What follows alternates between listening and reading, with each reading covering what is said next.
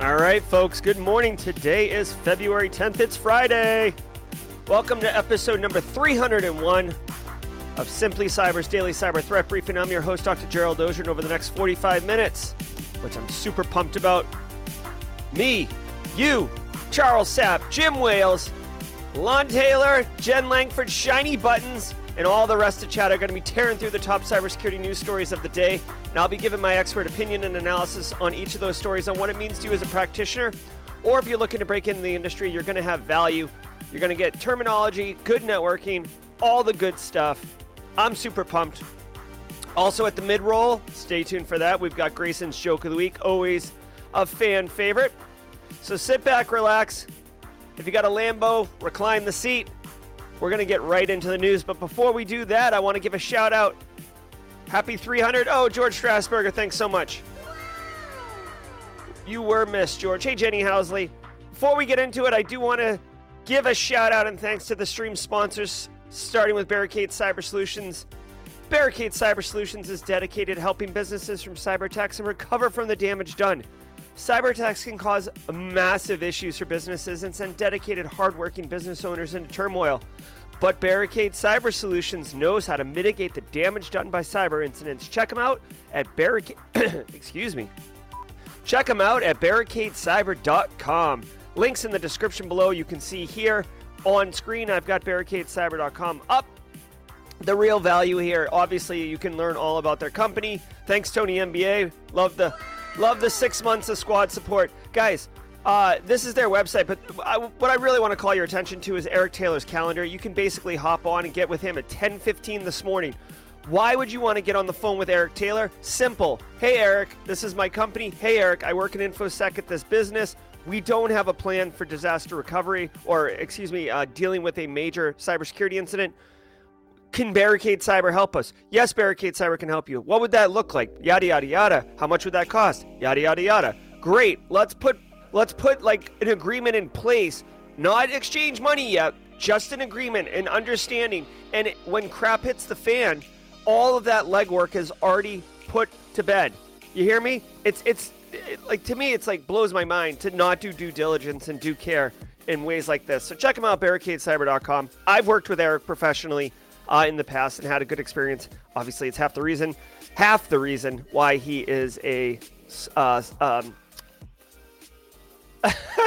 a sponsor of the Simply Cyber Daily Cyber Threat Preview. Holy crap, my brain just like short circuited there for a second. You might want to go back and freeze frame what I just did. It just, whew, let's get this coffee going, y'all. Oh, good grief. Can't believe I just short circuited. That's so good.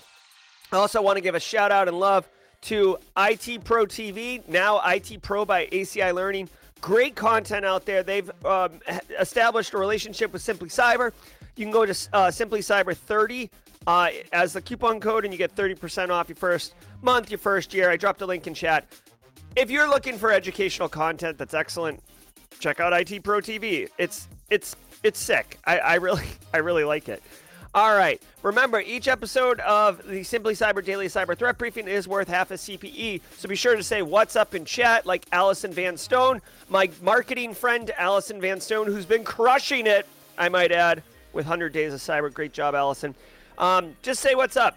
It's you can record it, take a screenshot, whatever you want. If you're on replay, hashtag team replay. I got to tell you guys, you team replay folks, you bring the heat in the comments. I really, it's you know, you know how everybody has their own like little, um, not traditions, but like routines, right? So like maybe you get up, brush your teeth, make coffee. That's your routine or whatever. One of my routines, I'm telling you right now, is like after I put the kids to bed.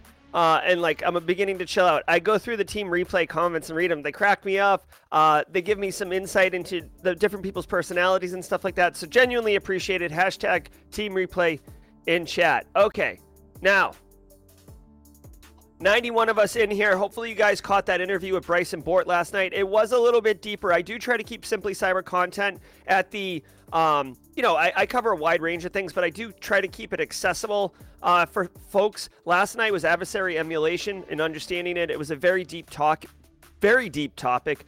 Uh, we went really deep on it, uh, very senior level kind of discussions. It was awesome, though. Bryson is uh, just a, a, treasure for the cybersecurity community. So if you didn't catch that, go check it out on the channel. It's available as a, a, a VOD, a video on demand you can check out. All right. So Kimberly, Cyber Munchkin, Harish, George, and Tom Bishop, Age Tinsdale. Guys, settle down or sit, sit, sit, not settle down. You're not so rampant and holy crap. What is going on with my brain today, y'all? Woo. I was going to say, sit down, relax, put on the cans, let the smooth, jazzy sounds of Simply Cyber's Cybersecurity Daily Brett Briefing wash over you in an awesome wave. Let's do this. I'll see you guys at the mid roll. Hopefully, this coffee will take effect. And uh, I need to simmer down, right, Lonnie Taylor? I need to simmer down. I'm the one who's a hot mess on fire right now. Holy crap. Seriously. Oh, all right, let's go. From the CISO series, it's Cybersecurity Headlines. It's Friday, February 10th, 2023. Microsoft Outlook outage prevents users from sending and receiving Thank you, Jeremy. emails. I do need it. Microsoft is investigating and working on addressing an ongoing outage affecting the company's Outlook webmail service. Users have been reporting issues while sending, receiving, or searching email through Outlook.com. Some also report not being able to connect to Outlook.com, seeing 500 errors when trying to log in, or having their entire accounts wiped and not seeing any emails after connecting. According to information shared via the company's Microsoft 365 status Twitter account, Redmond is performing targeted restarts to portions of the infrastructure impacted by a recent change. All right, thank you. And Jen, uh, hold on one second. Jeremy Williams with the super chat. Jen Jen Langford, shiny buttons. Love the name, Jen. Thanks so much for the super chat. What? Do we do we, we just become, become best, friends? friends? Yep. yep. Give you the uh, this the manual and the real sound effect. Thank you so much, Jen. Appreciate the squad support. All right, guys. Um, so Jay Smith's been having an experience, guys. Here's the problem. I mean, Microsoft, you do get kind of five nines uh, reliability, availability, as what you would expect. Somebody, this is not a cyber attack, but we need to be mindful of um, denial of service essentially right? Like even through misconfiguration even through you know network admin mistakes email admin mistakes whatever crap can happen and you can have an outage right? This is part of the part of the trade-off if you will of going with cloud-based services right? When you hold on there's like listen to this. Okay let, let me show you this be mindful of this, okay, guys? Because cloud is, you know, oh, cloud, it's gonna save all, it's gonna save us all. Okay, guys, check this out. This is like a famous graphic, right? Like on the left is on site, you host everything. On the right is like Microsoft Word, right? Like in the cloud and everything in between. As you move from left to right, the red is the cloud service provider managing and handling it, okay? You'll notice this mid tier is the operating system. That's a pretty important one. All the physical stuff, physical security, uh, networking, cabling, all that crap, right? When you move to the right, you are you are uh, basically outsourcing the responsibility, the human responsibility of managing, maintaining, supporting, uh, you know, patching, all that crap uh, you're you're outsourcing that to a third party, which is great because you don't need the manpower, woman power. You don't need the time, energy, effort, resources, uh, money to manage that. That's the benefit. That's the dream of the cloud. Someone else does it, right? Well, the problem is when you do that, you also um, you also give up control. So when there is an outage, you can't do anything except hold your, you know.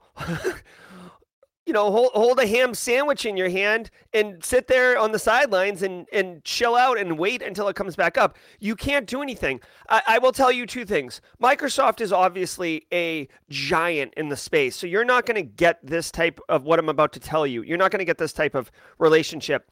But when you are outsourcing with third parties, I don't care if it's a cloud service provider or it's a professional services, right? Like like uh, Barricade Cyber Solutions, right? Like where you're getting actual human capital. Whenever you're doing those things, the contract, yes, the contract should outline what the services are, services rendered, et cetera, et cetera, et cetera, terms, agreements, payment schedule, all that crap. But you also should have um, sections in contract language around what happens when services are broken, when services are not delivered. What defines when services are not delivered? Like right now, this Microsoft outage, there's probably something in the contract that says, you know, five nines of availability. Okay, meaning meaning like 99.999% of the time it's up, but there is some chance of it being down just like this. Well, what happens? Do you get a free month of service? Do you get uh, to immediately terminate your contract? Like what is the the the release valve uh, for situations like this? Because if you don't put that in your contract, spoiler alert, say you sign a 3-year contract and you don't have any like you have no leverage in the contract, right? And a week into it, their service takes a huge crap and they're just like, looks like we're going to be down indefinitely. You're locked in for three years. And, like, I mean, this is the most outrageous example, but you're locked in for three years. You can't do anything except violate the contract, right? Which they could probably sue you for because they were smart and put it in the contract that you can't pull out of the contract, right? So you've got to be mindful when you're doing contract. And I know contract's wicked boring, but guess what? Welcome to GRC part of GRC is understanding information security terminology in contract languages before you agree to do business with another party. Okay, having said all that, hopefully Microsoft gets this sorted out. It sounds like they're on top of it. Um, you know, they have a Microsoft 365 status uh, Twitter account. Let's let's investigate it right now. Pulling it up on stream. They've resolved the data center issues. All right, there we go. And just like that, it's it's been resolved. No surprise. No surprise, guys. This would be Outlook is like a critical service offering of Microsoft, right? Exchange Online in the cloud. Uh, I'm assuming Exchange Online in the cloud and, and Outlook are, are one and the same on the back end. So they were absolutely going to get this fixed. Way to go, Microsoft. Britain and US make a major move against ransomware gangs by sanctioning seven individuals.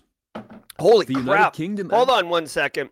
Rebecca Fisher is reporting that IT Pro has hacker free weekend on February 18th through 19th. 75 free hours of training.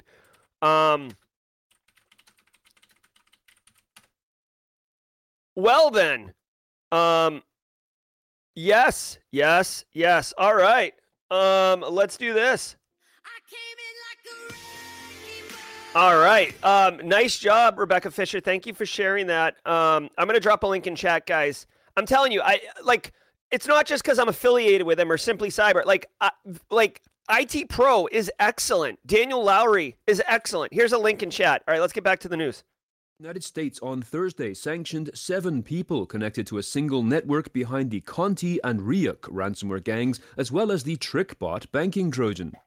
The sanctions are described as the first major move of a new campaign of concerted action between Britain and the United States, and insiders say that further actions should be expected later this year. The sanctions mean the individuals have their assets frozen and face travel bans, according to the British government. One of the group has also been charged by the Department of Justice with conspiracy to commit bank fraud and eight counts of bank fraud. Okay, so it sounds like not surprised. We heard about this uh, uh, this guy, uh, I I can't remember. Uh, okay, so not to sound ignorant, but like th- these these names are all uh, appear Russian in nature. There was a story yesterday about a Ryuk guy getting uh, pulled. Uh, I don't know if it was one of them or not. Basically, what I'm seeing and what I'm hearing is that the United States and the United Kingdom have amassed quite a wealth of evidence on threat actor operations around ransomware right and they're they're moving on it now like good good. Like there's been like you know breaking down ransomware operations it's been like hit or miss and like you know like a quick bum rush right? We remember um REvil got hit right before like oddly Revo got hit by Russia right before Russia invaded Ukraine but it still happened. Conti dissolved itself so thank thank goodness for that. Um, we saw um, Lapsus Group um, get taken down, that that teenager in England. So like, there's been like intermittent spurts, but there hasn't been a concerted like uh, effort. Like like I feel like this right here is the part of the the movie where like the music montage happens and all the feds start like kicking in doors and arresting people. But like it's like three seconds of this scene and then three seconds of this scene and it's like all right, you know, like like they're in the they're in the um the conference room and they're like, all right, here's the plan. This this this this this this, and then like the music starts and it's like like oh yeah, like let let's go people, and it's like do do do do do do right? And then like it's just like arrest arrest arrest arrest arrest. So that's what's happening right here.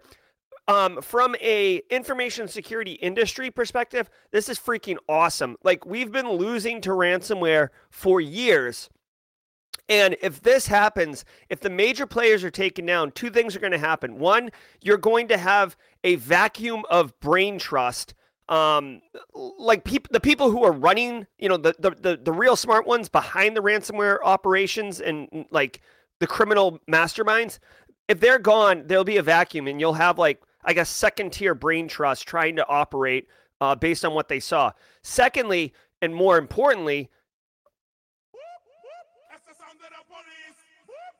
you're going to see a um uh, like you know people are going to be looking over their shoulder. People are who, people who are on the fence about becoming criminals or getting involved with ransomware or maybe don't like the lifestyle like they have you know maybe they started a family since they got into ransomware and they don't like the idea of going to jail and not watching their children grow up they are going to think twice about making these decisions. So good on UK good on the United States holler at your boy let's let's take them down the criminals. Experts publish a list of proxy IPs used by the pro Russia group Killnet. Researchers at Security Scorecard published a list of proxy IPs used by the pro Russia group with the intent to interfere with its operation and block its attacks. Killnet, which has been active since March 2022, has launched DDoS attacks against governments and critical infrastructure of countries that expressed support to Ukraine, including against hospitals, airports, and government agencies. The list of almost 18,000 proxy IPs was published on GitHub and also includes addresses used by other gangs. The intent of the publication was to assist organizations in blacklisting them. All right, way to go, security scorecard. Uh, this is interesting. Two two things, like one technical, right? So by releasing the list of proxy IPs, we uh, defenders practitioners can block those IPs. We can, uh, you know, like basically put in denial of service uh, mitigations. So you know if tr- if heavy amounts of traffic come from those IPs, you you know dynamically block them. Um, this is really cool. Now, an interesting thing is, and correct me if I'm wrong in chat, guys, but Security Scorecard, I'm surprised to see Security Scorecard deliver this information because I have been of the mindset that Security Scorecard, while a good company, their focus is entirely like like a hyper GRC function where they will evaluate a business and tell you their information security level. Essentially, if you're going to do business with another company and it, like and you get like a questionnaire or whatever, you could opt out and say, "Oh, we've done security scorecard. Here's our score." Like, you know what I mean? It's supposed to be a GRC augment function to relieve the uh, the burden of having to complete these freaking questionnaires that are like running rampant right now in our industry. They are not security researchers doing technical stuff around pro Russia, uh, you know, hacktivist groups. So this is really interesting to me that they're moving into this space. Like I would expect something like Recorded Future or Cisco Talos to do something like this, not security scorecard. So uh, interesting, interesting research. Let me let me see this really quickly. Yeah, look at these guys. Huh. Nice job, security scorecard. Um, yeah, see, security scorecard offers security ratings which provide an outside. Like, where's the IPs though, man? I don't see where the IPs are. Whatever. Whatever. Anyways, long story short, like here's the thing. At this point, you you you individual probably don't need to do much with this um because you would hope that um your your upstream security providers are dynamically inc- incorporating these things into what you're doing. If you do manage network engineering stuff, if um if uh, DJ Bisek is in chat right now, uh, I'd be curious. He is a network engineer by trade. Uh, what to do with these proxy IPs? I mean, you can keep an eye out for them, look for traffic coming from them. Realistically, because it's a denial of service attack, you just don't want traffic coming from those. Uh, okay. OpenSSL fixes multiple new security flaws with latest updates. The OpenSSL project has released fixes to address several security flaws, including a high severity bug in the open source encryption toolkit that could potentially expose users to malicious attacks. Tracked as CVE 2023 0286, the issue relates to a case of type confusion that may permit an adversary to read memory contents or enact a denial of service. This, according to maintainers in an advisory.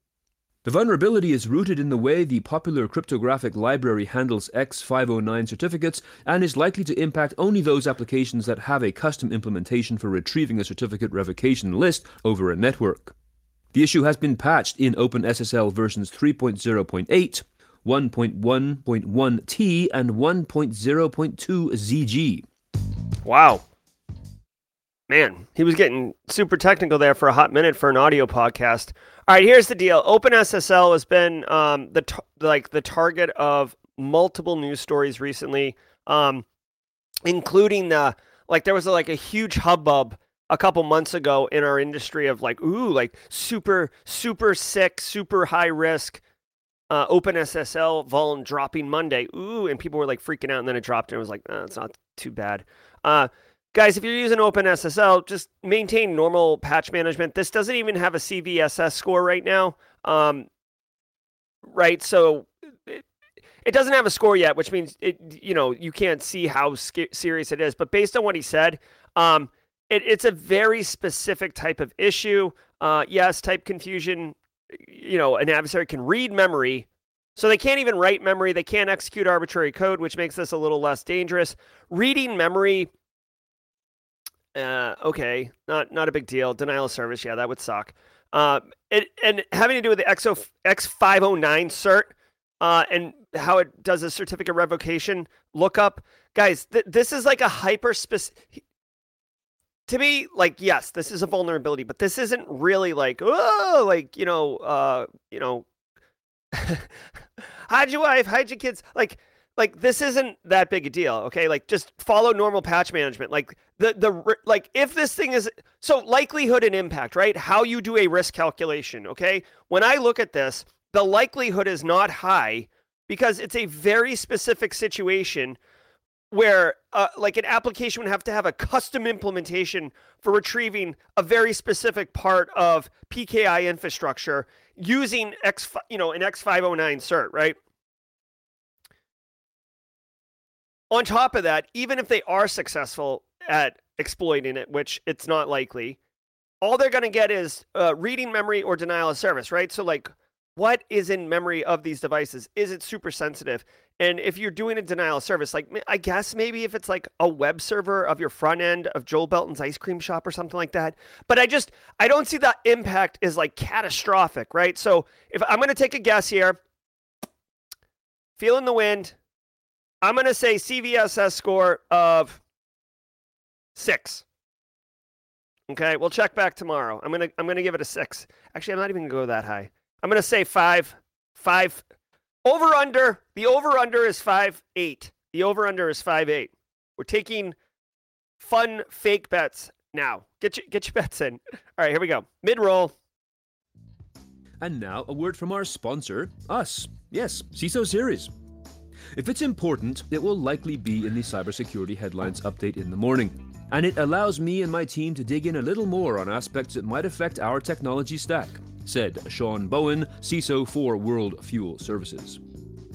Security leaders listen and make decisions based on what they hear on this very show. Do you have a solution that just needs to find the attention of the right audience of cyber professionals? If you're interested in sponsorship, email us at info at cisoseries.com.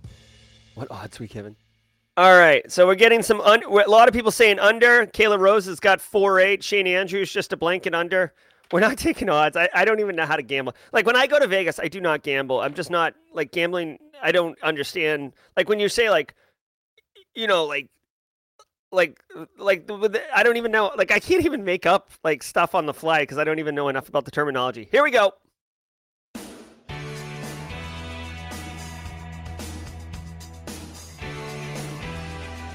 All right, guys, I want to take a minute and say thank you to all of you for being here. It is Friday. There's 163 of us here. Hello, good to see you. If you're getting educational value out of the stream, if you're getting entertainment value out of the stream, if you're getting any value out of the stream, take a hot minute, hit that like button. It does go a long way into um, into helping me. It's it's a very simple way. It seems like trivial almost, but and I know a lot of YouTubers say hit the like button, hit the bell for notifications, whatever like hitting the like button on a live stream helps promote this to other cybersecurity practitioners. It means a lot to me. Take a second, and I appreciate it. Uh, also, I know it's Friday, so it's it's not going to have the stickiness, but if you if you're a regular of the Simply Cyber Daily Cyber Threat Briefing, I would genuinely appreciate it as a favor to me if you would share with your network on LinkedIn or wherever you communicate with other people what we're doing here and, and what why it's worth a dang, you know? So please share it with those that you think would get value out of it. Again, thanks to Barricade Cyber Solutions and ACI Learning for their uh, continued support. We've got. Uh, I'm really excited, guys. Like I've been, I've gotten some calls uh, from different people who want to be part of Simply Cyber from a sponsorship perspective. I only want to ever have three sponsors. I feel like anything more, and it's kind of you know bloated and cumbersome. Uh, but some really, really great people reaching out to me. I'm excited um, for March and April and May. So stay tuned for that. Um, if you want, I'm going to write the newsletter tomorrow. Go to simplycyber.io slash newsletter. If you want to get an email from me, which basically will have um, three actionable pieces of intel that you can take advantage of on Monday morning and start kicking butt instantly at work delivering cyber risk reduction. It's kind of like I'm doing like uh, essentially like free consulting for your business, uh, essentially. Um, I didn't get to do it last week because I had um, other commitments, but I'm, I'm back on it now.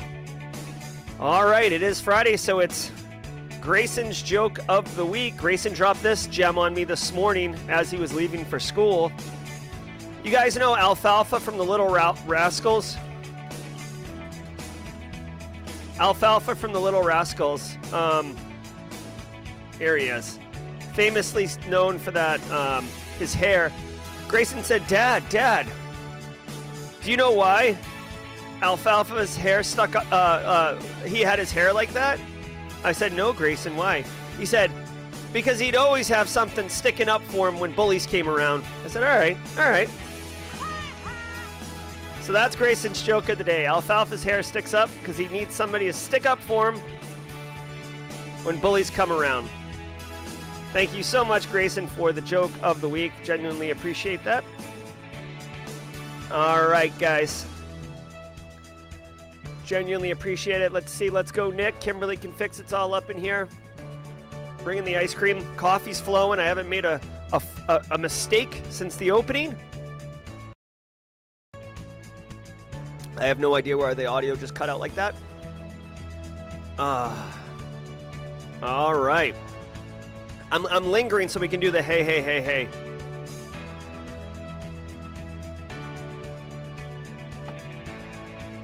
Thank you all for being here. La, la, la, la, la. La, la, let's get back to the news.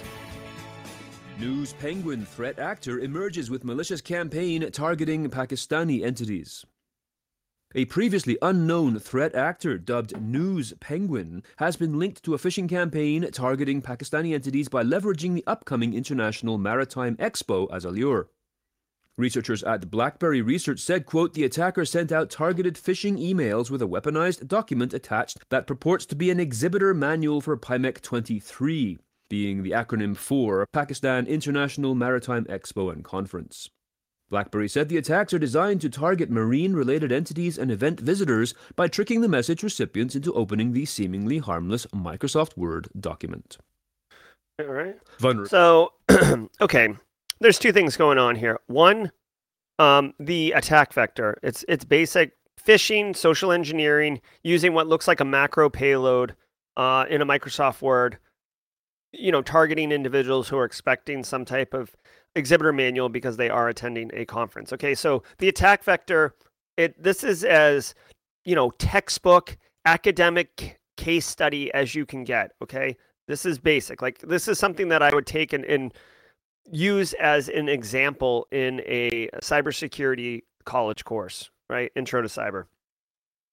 The other interesting thing is the attacker motivations and the victim pool. So this is a really, really hyper targeted uh, social engineering attack, obviously designed for Pakistani maritime. So you got to think like who who's behind this attack? Someone who's interested in getting into the emails and systems of Pakistan um, maritime officials.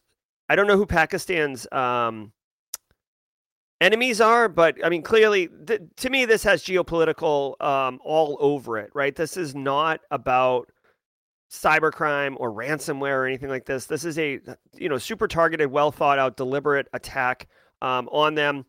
You know, you know, Pakistan. It doesn't matter who it, who's attacking them, right? Because I mean, they could have attribution, but to what end? Uh, they should protect themselves. Be mindful of that, and um, you know think about who their who their adversaries are and what value there would be in getting into the maritime stuff and be mindful maybe uptick the defenses. This this to me is a great story for the simply cyber community especially if you're new to information information security because it's a nice tightly packaged um case study. Okay um i'm just reading a little bit more the goal of the campaign is to steal the most interesting files containing information. Yeah, I mean, they're just like hoping, right, to get something of value. I would suspect that they're actually have an objective. The threat actors behind this have some objective rather than just like vacuuming up a bunch of stuff and seeing if they get anything of value. But uh, they also, uh, yeah, they get the name Xorg the XOR key is Penguin, which is where they get the name. Sometimes you might be like, why have they got the stupid name News Penguin?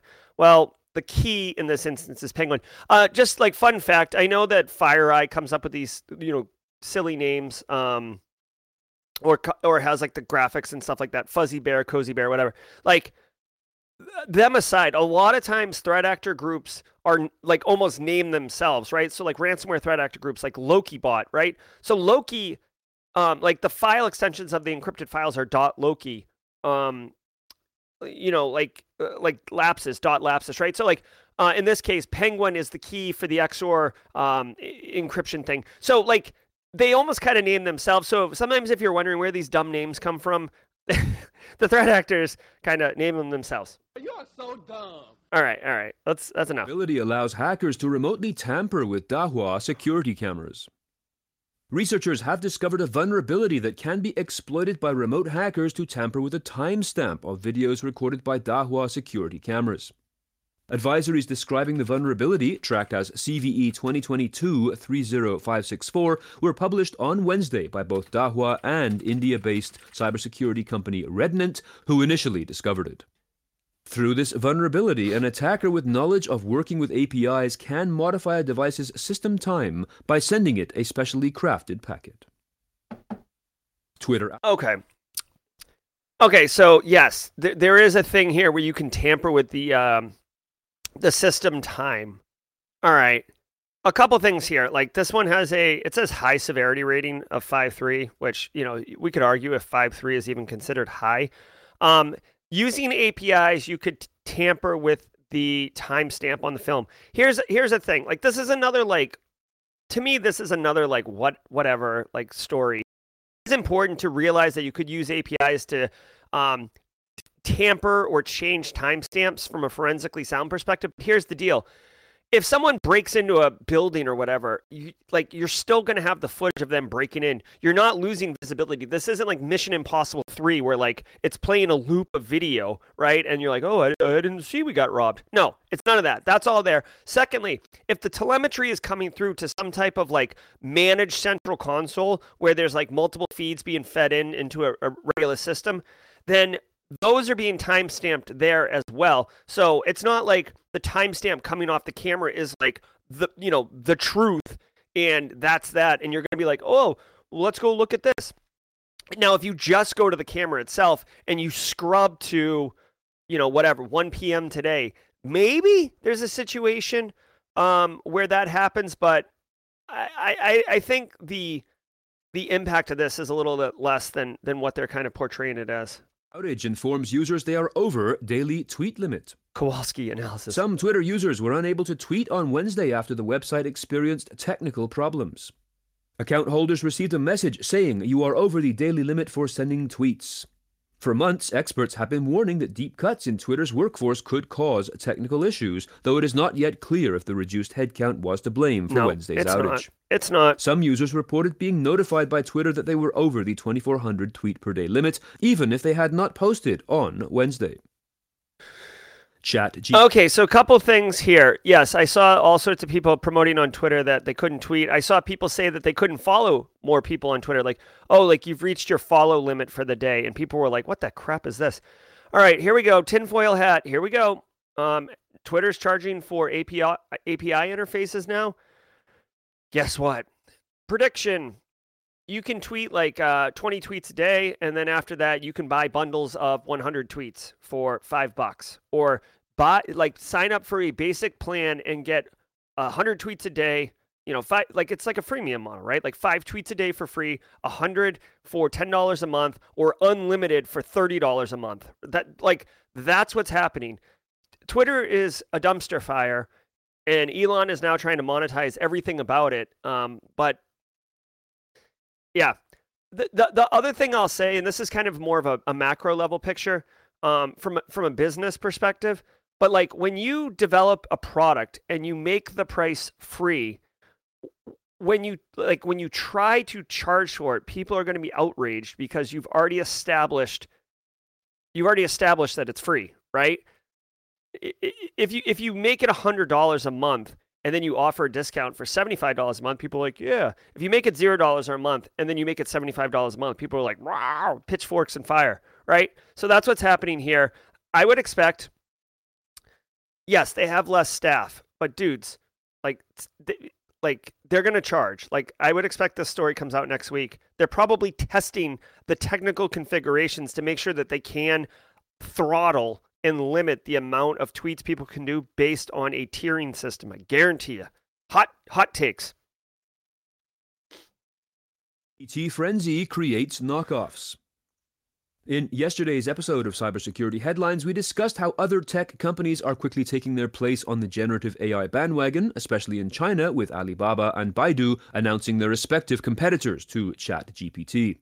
But so too have hucksters, who are seeking to take financial advantage of the confusion and novelty of this technology.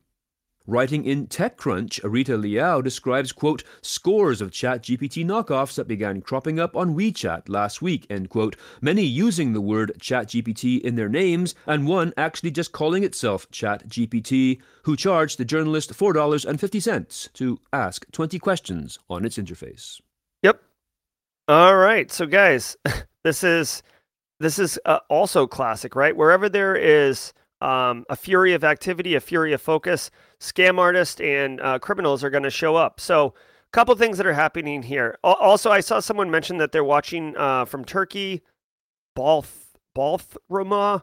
Um, they're dealing with some serious uh, earthquake issues out there. All the best, and hope everybody uh, is okay in there. So people are like, yes, we read yesterday that Alibaba uh, is coming up with like a chat GPT thing that they're going to be uh, integrating with their platforms. And I said it's going to have biases and all this other stuff.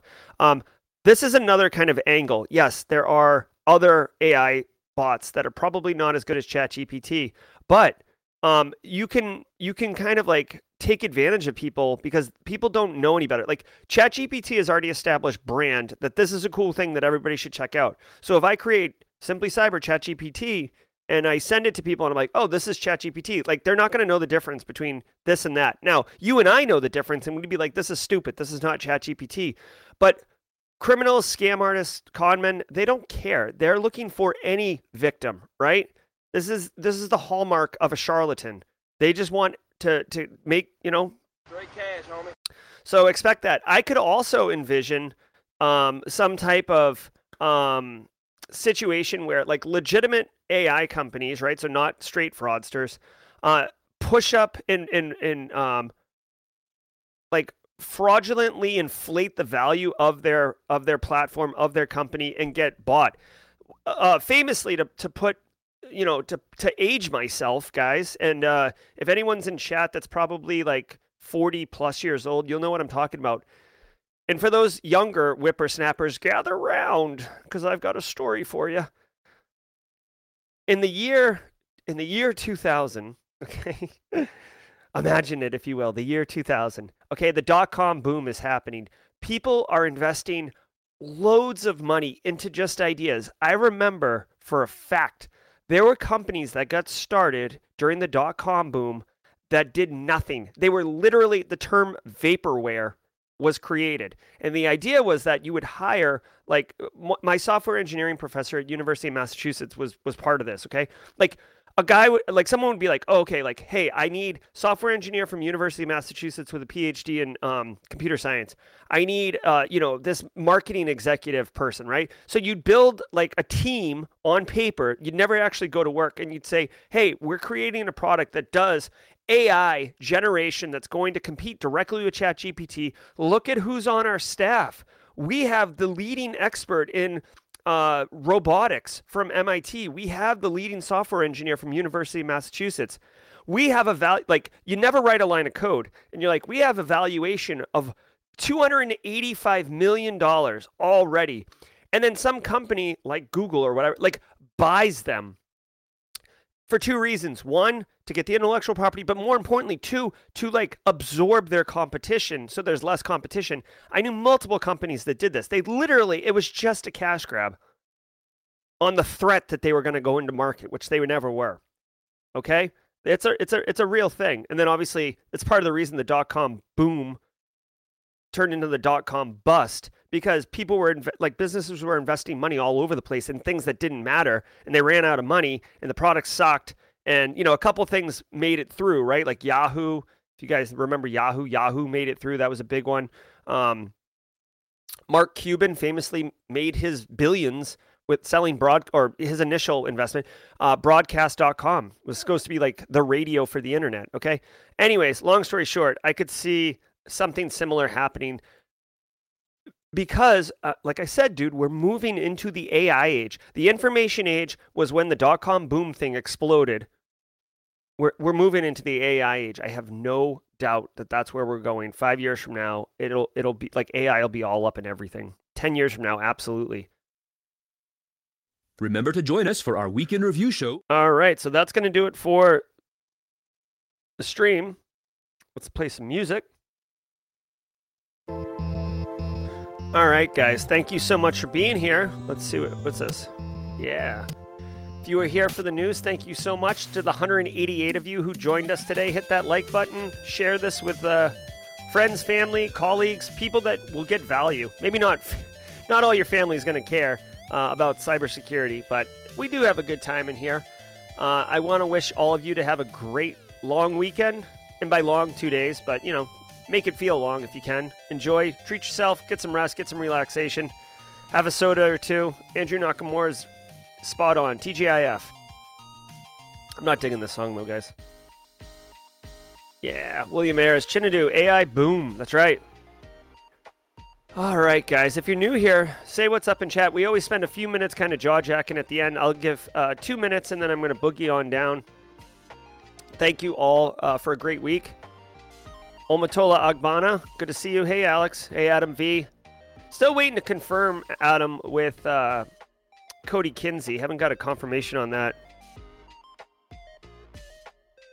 Oh, guys, um, real quick, since we're in the jaw jacking phase, um, I was looking for sound effects for the chat. We need a sound effect for Chat GPT. There's HAL 9000. I, I don't think you guys can hear these, can you? Can you? I don't know if you can hear that, but there's HAL 9000 saying, I'm sorry, Dave. I can't do that. There's a C3PO. We could do a C3PO one.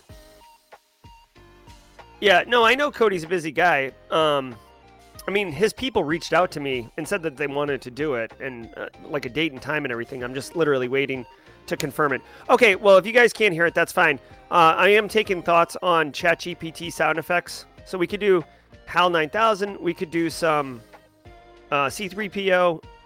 um, you know, I don't know what you guys think.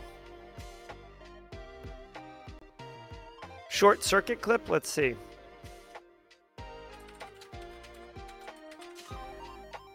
Three short beeps. Oh no, that's not good.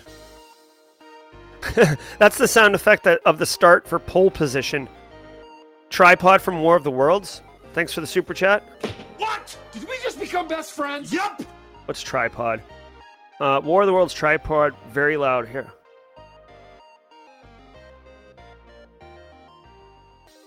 Oh, that's good. Like the big long, the long kind of bass sound. Oh, all right.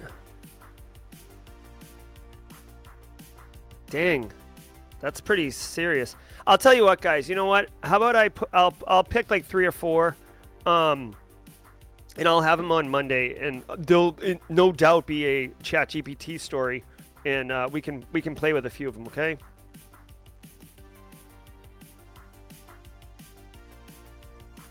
All right. Johnny Five. The old Android phones used to make. Um, I don't know. Oh my god, that sounded awful. Good thing you didn't hear that.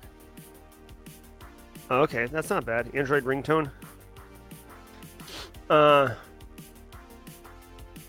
No, I hear you gaming with the cat. I'm, I'm, I'm gonna, you know, I like to do um, community, community, um, community options. Ooh, war games. Joshua. Ooh, that's pretty good.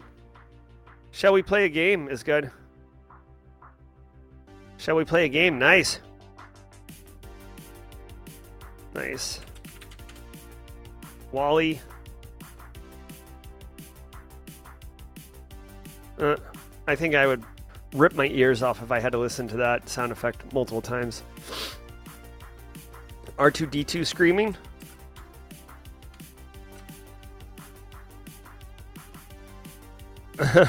That's pretty good. R2D2 Scream. That's pretty good. All right, guys, we've got some good options. I only like to do four options. Um, so I'll pick four and uh, we'll go from there. Jetsons. BB 8.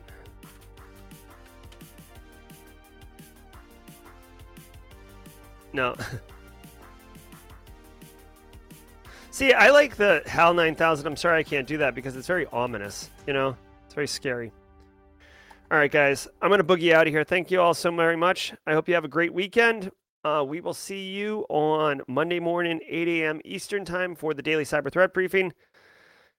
Be good, and until next time, stay secure.